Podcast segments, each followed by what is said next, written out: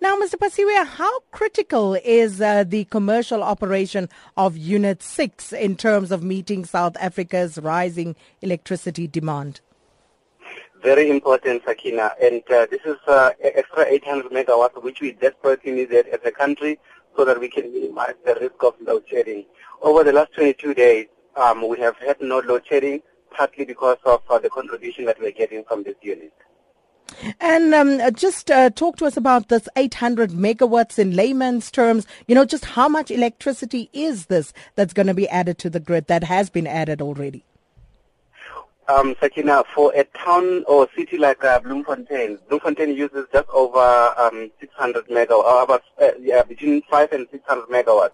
So it's uh, enough electricity to power a, a city the size of Bloemfontein. So it's quite a lot of electricity.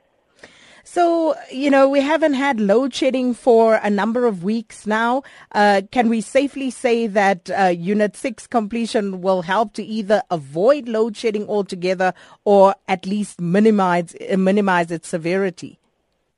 At this stage, Sakina, until we have this unit plus other new units that we're building, we will still remain vulnerable. So in other words, um, for now, um, there might be some possibility of load shedding at some point, but we are doing everything possible to avoid it.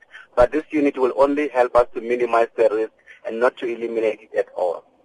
Um, Minister Lynne Brown was talking about lessons learned. Now, obviously, the question about the delays that we've seen up until this point, the cost overruns, what sort of lessons have been learned in order to at least deal with those effectively?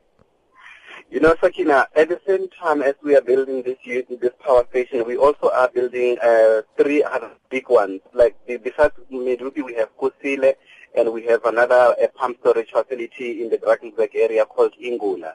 The lessons that we are, we are getting from Medupi, we are applying them at uh, the other two uh, uh, sites.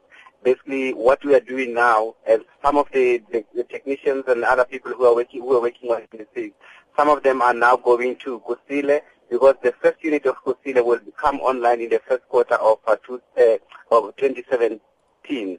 So the, those the lessons that we, we, we learned is that uh, firstly you need to obviously proactively engage with uh, the labor so that you avoid frictions and the delays that we have seen at Medupi. But most importantly, there will be synergies in terms of sharing expertise.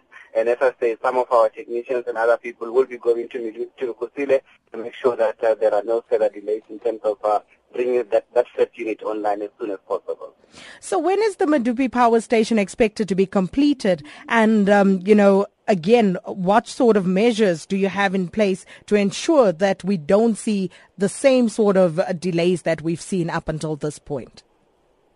But you know, if we don't have any further delays uh, for whatever reason, we will complete this, uh, all, all six units by the uh, first half of 2017. So uh, I'm, and I'm glad that uh, the, the, the trade unions and other stakeholders are also on board. So hopefully all of us will put every effort to make sure that we, we accomplish this mission. And the completion of this unit, Unit 6, is actually or hopefully going to sort of energize and invigorate other people in other power stations, including Medupi itself, so that they can finish this according to the deadlines that we have set ourselves. President Zuma in the clip that you mentioned um, uh, was saying that uh, we, we need to act and, and move with speed so that we can uh, make sure that the stability on the system, on, on, the power grid as a whole.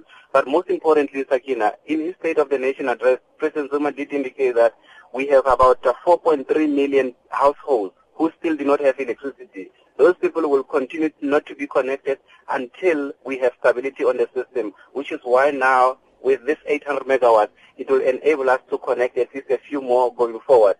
Just over the last few months, we as Eskom, despite the challenges that we are facing, we have connected 160,000 households. So this 800 megawatts and other units that will be brought online will help us to stabilize and improve the economy, but also to connect new people as well. You say all stakeholders were invited. Uh, Castro Ngobese was earlier saying that NUMSA was not invited and uh, seemingly not happy about that. Were they? Weren't they? Isn't it an issue? Well, Sakina, I, I, um, I was not aware that uh, NUMSA was not there. In fact, last week when we were making the final preparations, all the trade unions that are uh, mobilizing within Medupi were part of the, the, people who were invited there. So I was not personally aware that uh, they were not uh, on the list it could be for uh, other reasons, but uh, uh, as far as I know, all the stakeholders were invited. Thank you so much, uh, Khulu Phasiwe, Eskom spokesperson.